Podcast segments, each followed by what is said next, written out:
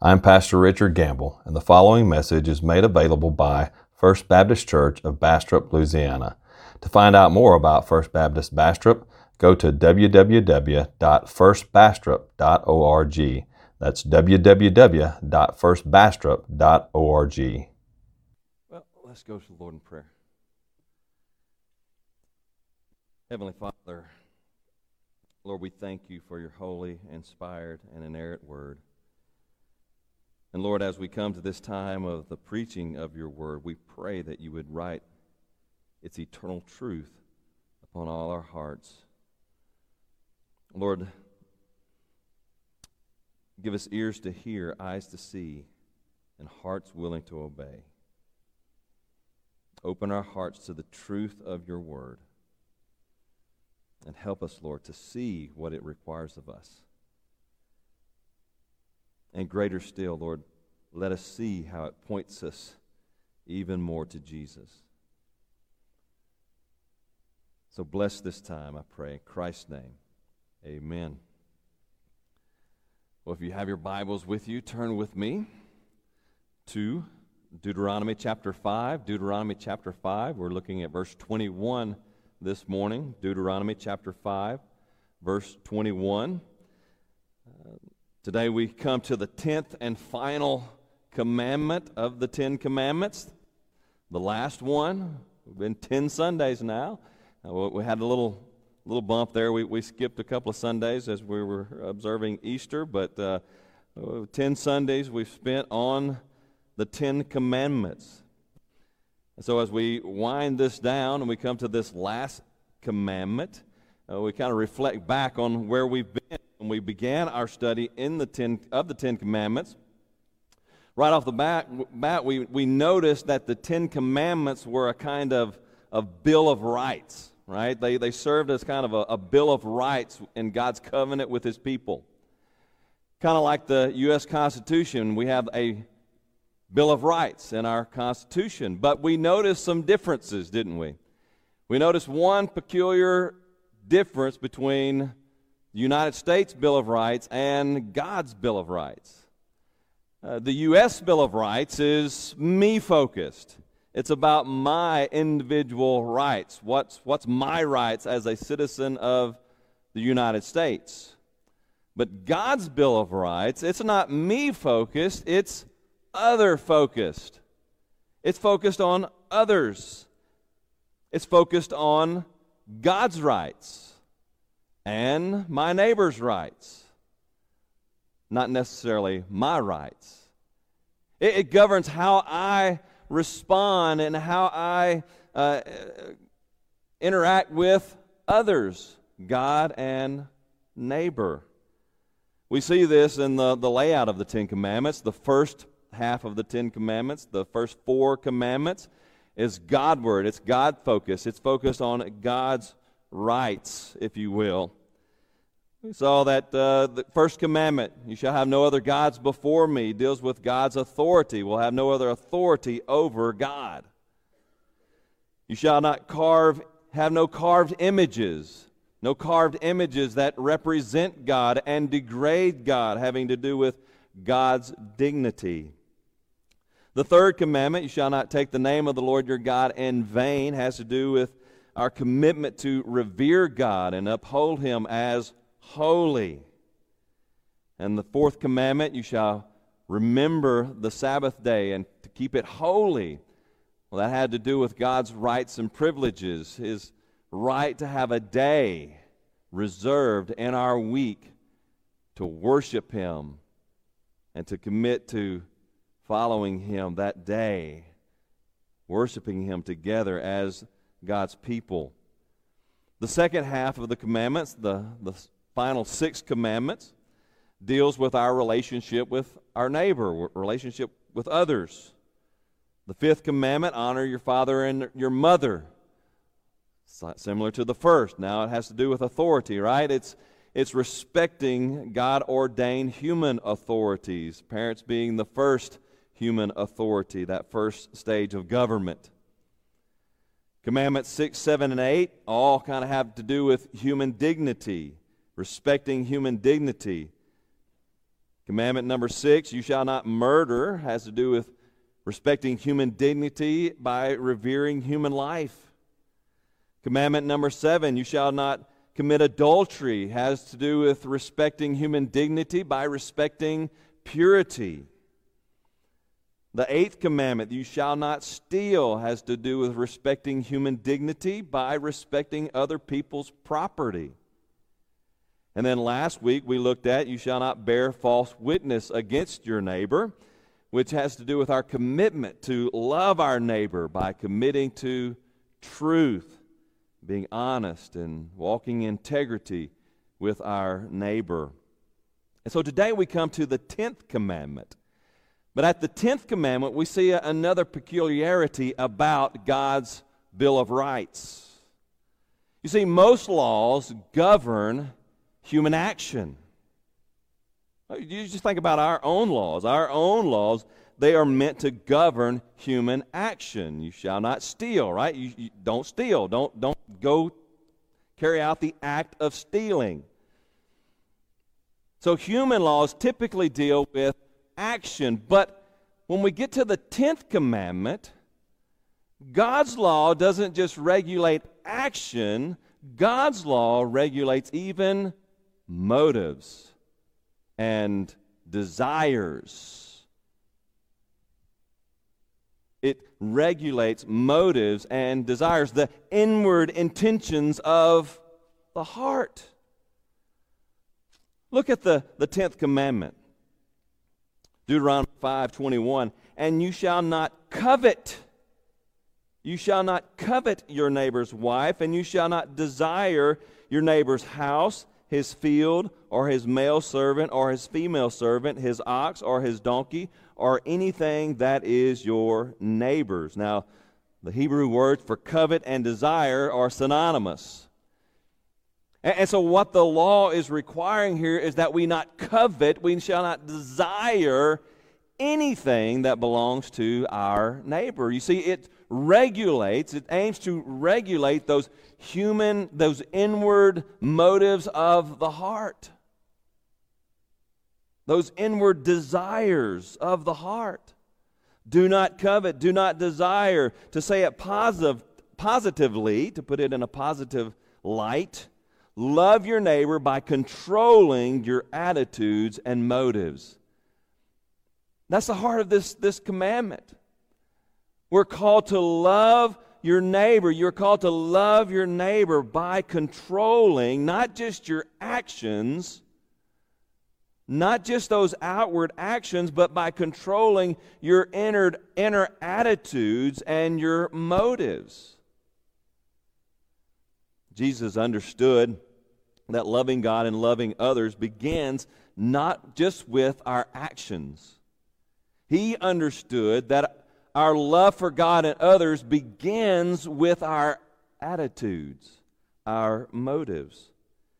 In the Sermon on the Mount, Jesus said, You have heard that it was said to those of old, You shall not murder, and whoever murders will be liable to judgment. But I say to you, everyone who is angry with his brother will be liable to judgment.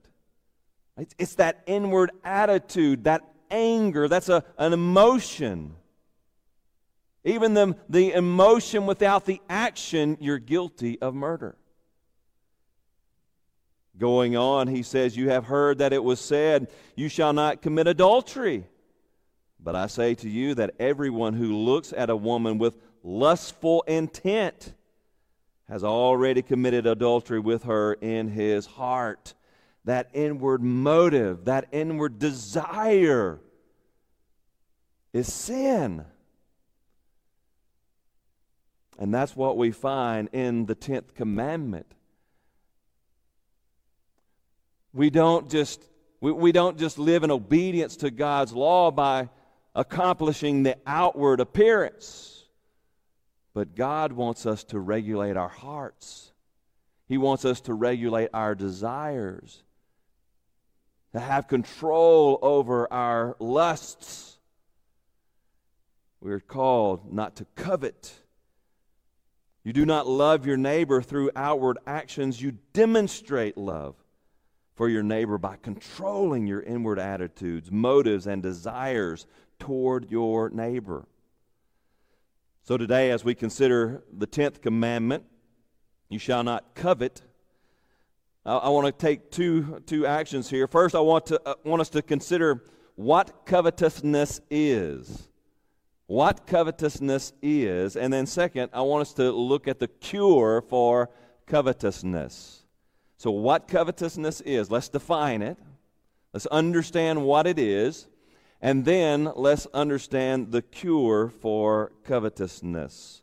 How do we fight against covetousness? So, first of all, what covetousness is. What covetousness is. That's a mouthful, by the way. I'm having to be very, very careful what covetousness is. Covetousness, first, is not, let's do the negative, it is not the desire for advancement, right? It, it's not just the mere desire for advancement, it, it's not just a desire of, of wanting something. Right? We all want different things in life. Right? We, we want to have a successful career a lot of y'all remember, you know, being young, being on fire, first starting out in your career, you want to be successful, right? You want to make a good living, you want to provide for your family, and that's good and great and wonderful. Sometimes we want other things, right? We, we want a nicer house. We want a nicer vehicle. Nothing wrong with that, just a basic desire, a want for certain things. In fact, the Bible values industry, doesn't it? The Bible values industry. Proverbs uh, chapter 12, verse 11 says, Whoever works his land will have plenty of bread, but he who follows worthless pursuits lacks sense. So the Bible values hard work. Be diligent in your work, work hard to make a living, and God will give you success. Proverbs 20, 21 5 The plans of the diligent lead surely to abundance, but everyone who is hasty comes only to poverty. So the Bible tells us we're to work hard, we're to make plans, we're to look to the future, plan for success. There's nothing wrong with that. The Bible values industry. The Bible also encourages the pursuit of good things. There are wonderful things in life to pursue.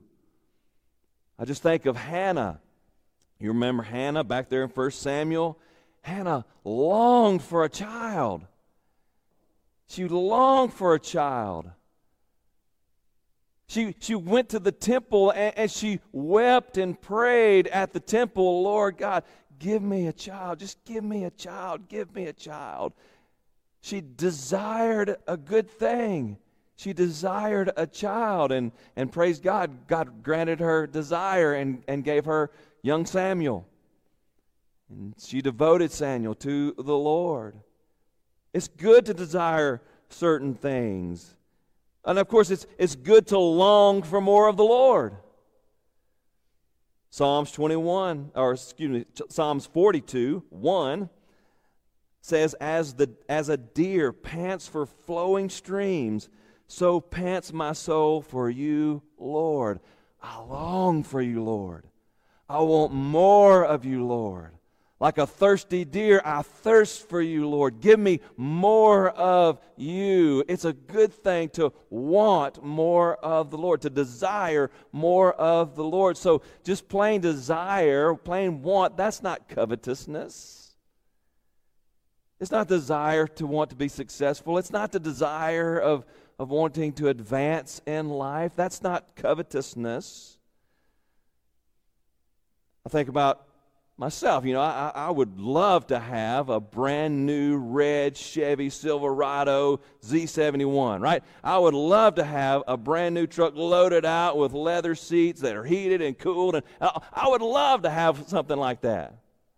There's nothing wrong with that. And if I wanted to work hard and try to, to buy that truck, then hey, so be it.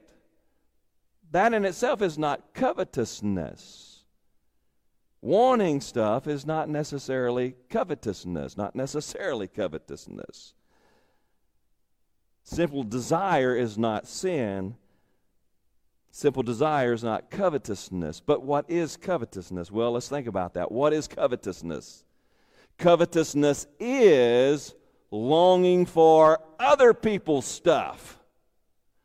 That's at the heart of covetousness. Covetousness is longing for, desiring, lusting after other people's stuff.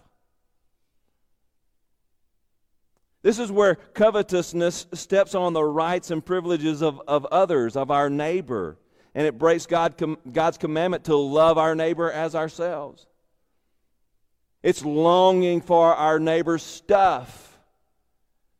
James chapter 4, verses 2 through 3. You desire and do not have, so you murder. You desire and do not have, so you murder. You covet and cannot obtain, so you fight and quarrel. You do not have because you do not ask. You do not ask, and you ask and do not receive because you ask wrongly to spend it on your passions. You see, it's a desire, a lust for other people's stuff. Why would you murder for stuff? Because he's got it and I want it, so I'm going to take his life to get it. Why would you quarrel over possessions? Because he's got it, I want it, and I'll do anything I can do to get it from him. That's at the heart of covetousness.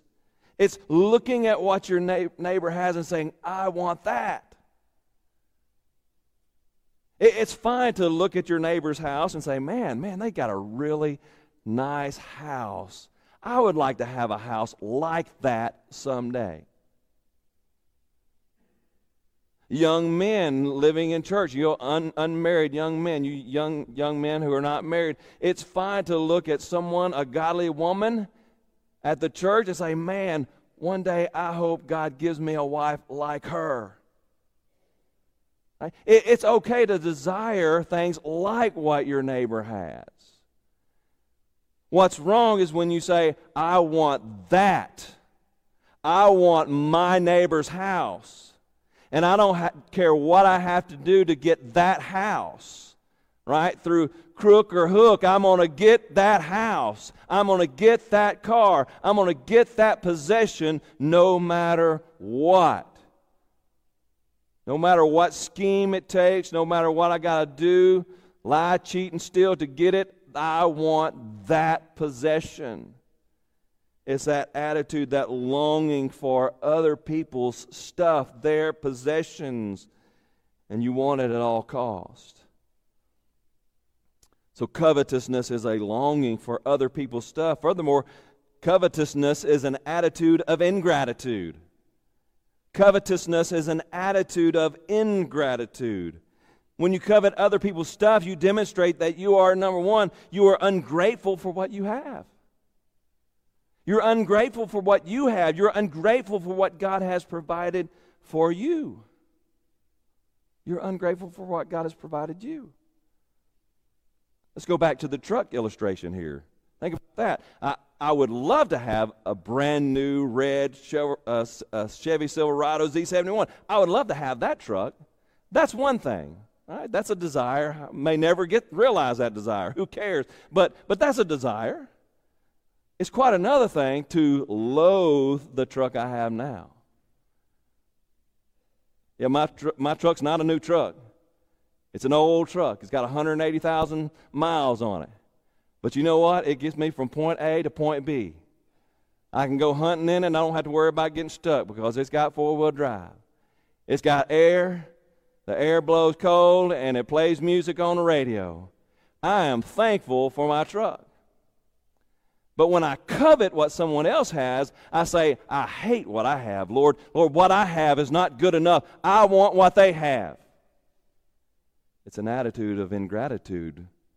You know, when we're not thankful for what the Lord has provided for us, we look at what He's provided for others and we become mad at God, ultimately. Lord, why didn't you give me that? Lord, why can't you bless me like you blessed them? Instead, we should be grateful, grateful for everything that God has provided.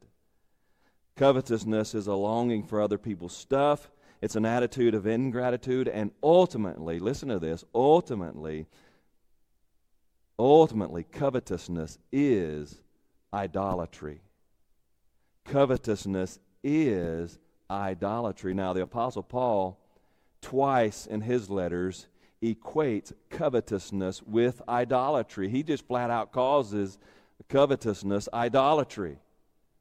Colossians 3 5, put to death, therefore, what is earthly in you sexual immorality, impurity, passions, evil desires, and covetousness, which is idolatry. Covetousness, which is idolatry. Ephesians 5 5. For you may be sure of this, that everyone who is sexually immoral or impure, or who is covetous, that is an idolater, has no inheritance in the kingdom of Christ and God. Wow. Covetousness, that is idolatry. Those who are covetous have no place in Christ's kingdom. Covetousness is idolatry. You see, covetousness values material possessions more than it values God. Covetousness values material possessions more than it values God. This was the problem with the rich young ruler. The rich young ru- ruler, you remember, Jesus talks to him in Matthew chapter 19. He comes to Jesus. I'll just read it. And behold, a man came up to him, the rich young ruler came to Jesus and said to Jesus, Teacher, what good deed must I do to have eternal life? And Jesus said to him, Why do you ask me about what is good? There is only one who is good. If you would enter life, keep the commandments. And he said to him, Which ones? And Jesus said, You shall not murder. You shall not commit adultery.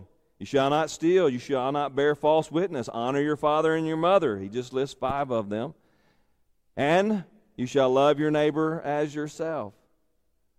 And the young man said to him, All these I have kept.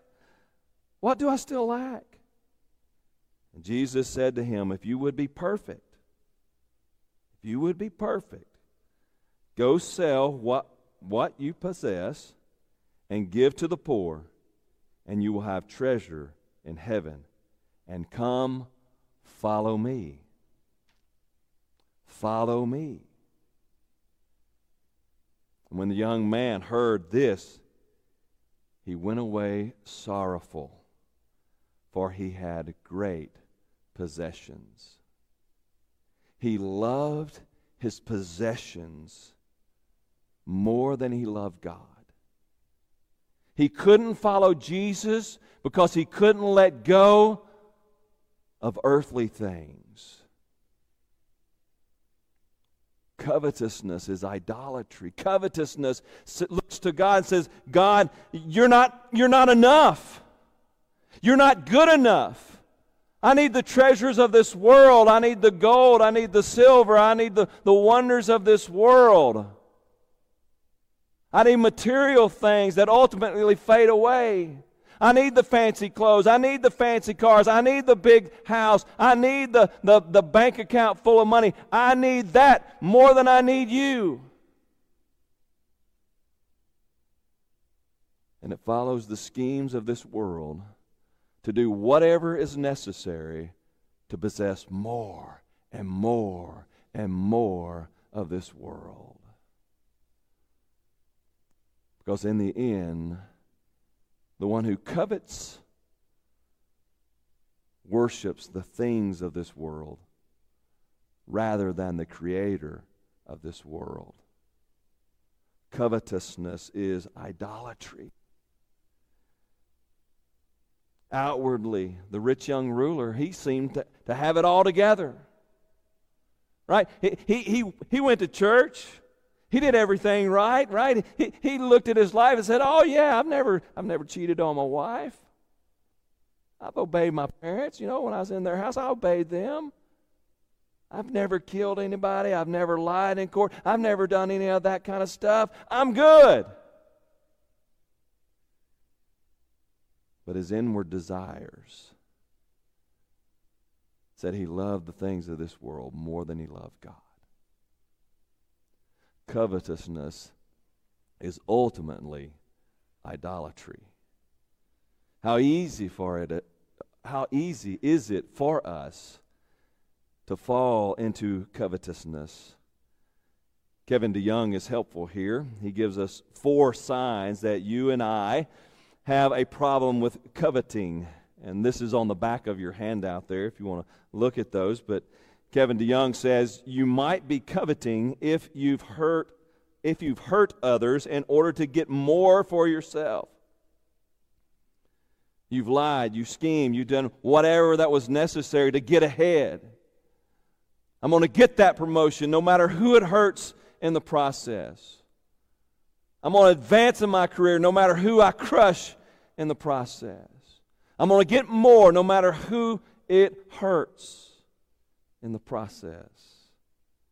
Number two, you might be coveting if you're, if you're preoccupied with making and accumulating more and more and more. All you think about is adding numbers to your bank account, building your portfolio, adding more toys to your collection. If that's all that you think about is getting more and more stuff, you may be coveting.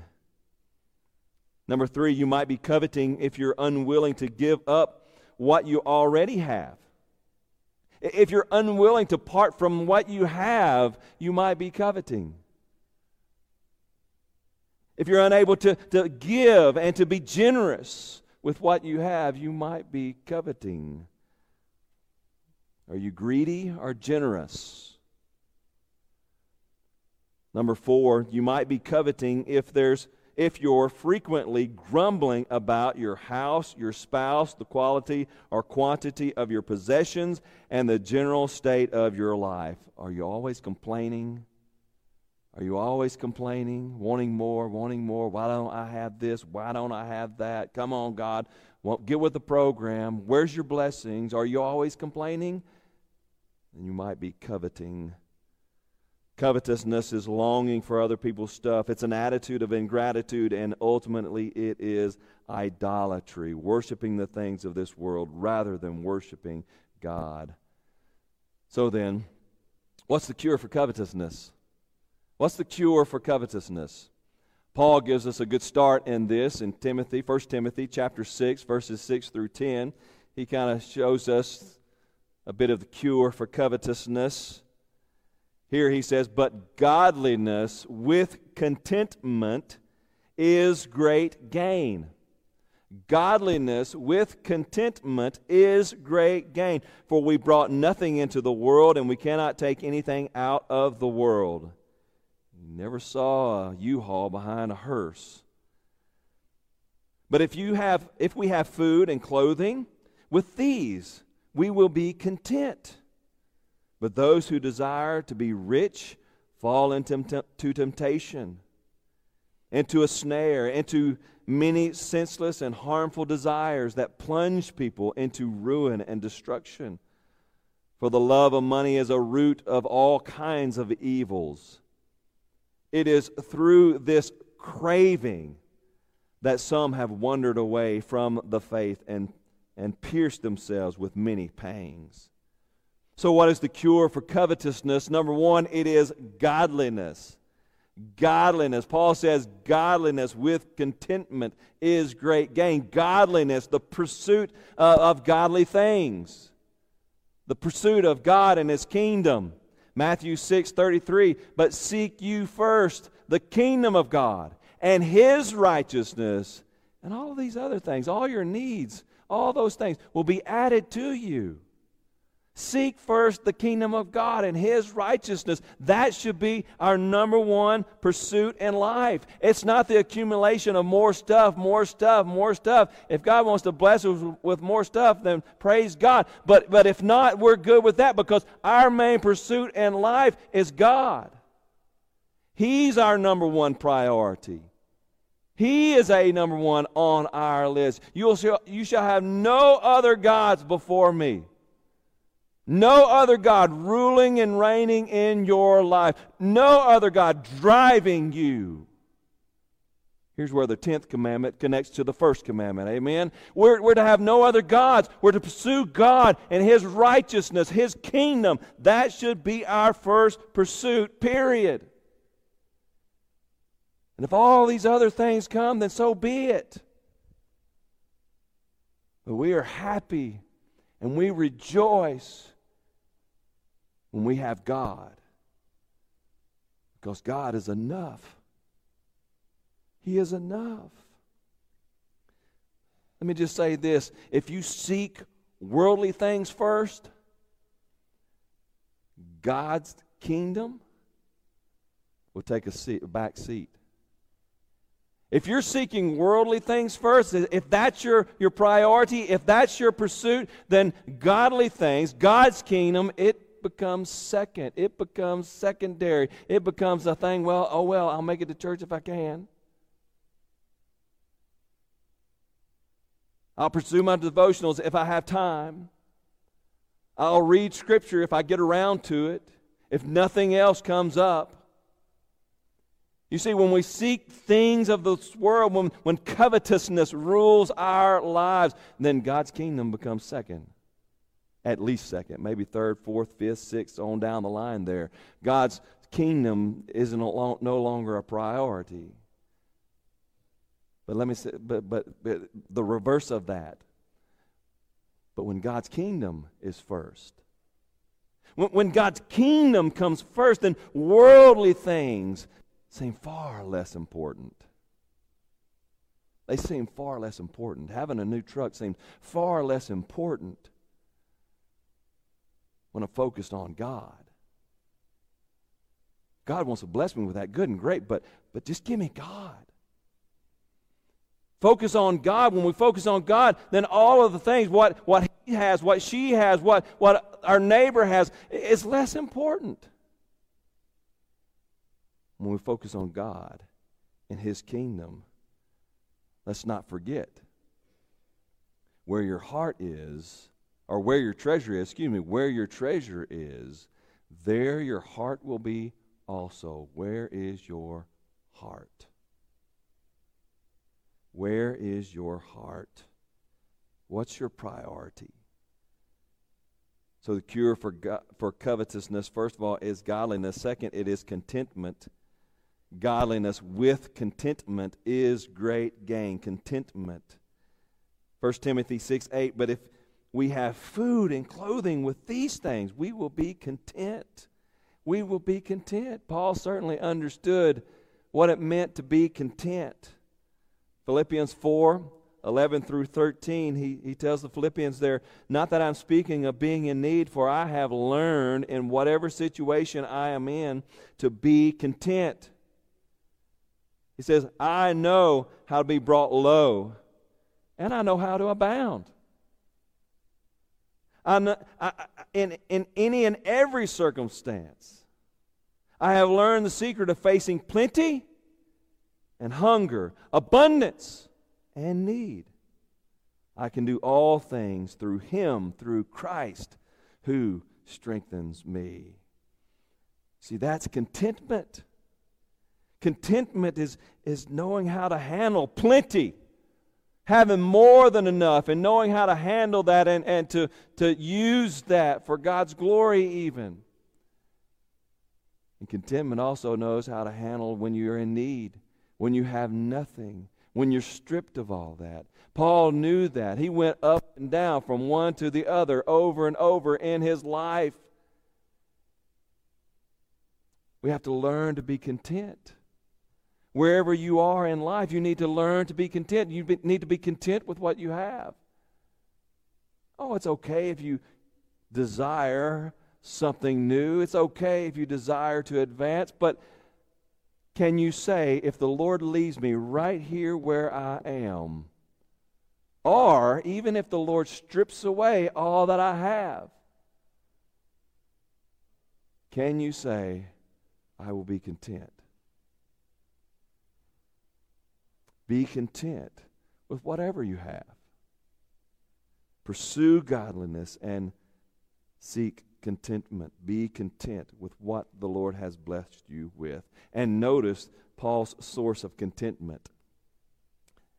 He's not just content in himself, he's content in Jesus Christ. He, he makes that, he points that out, right? I know what it means to have plenty. I know what it means to have need, to be starving and not having. I know abundance. I know poverty. I know that, Paul says, but I endure. I can endure all things. I can endure poverty. I can en- endure abundance in Christ who strengthens me. You see, that's key. Because we can't be content on our own our old fleshly desires wants more, wants more, wants more. We can only be content when we trust in the power of Jesus Christ. When He's the source of our contentment. So the cure for covetousness is godliness, is contentment, and third, it is gratitude. It is gratitude. It is an attitude of gratitude. We had an attitude of ingratitude. Now we see the attitude of gratitude. We need an attitude of gratitude, being thankful for what you have. Being thankful for what you have. 1 Thessalonians 5 16 through 18. Rejoice always. Pray without ceasing. Give thanks.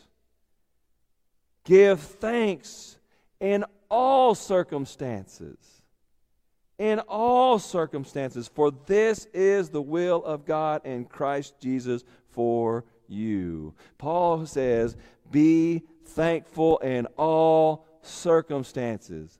Praise God, give him thanks in all circumstances. Not just when it's good, not just when there's plenty. He says, Be thankful to God in all circumstances, even when there's need even when you don't have enough.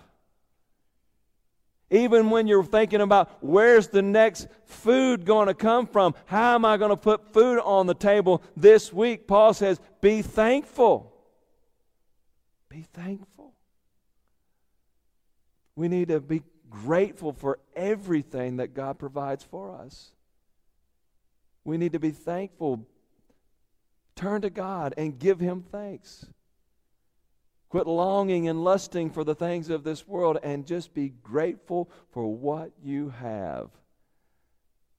Because I guarantee you, especially here in the U.S., we don't have to think too hard to find someone who's got, got it worse off than we do. We should be thankful for everything that God has provided for us. Do not lust after what you don't have. Rather, give thanks to God for what He has blessed you with.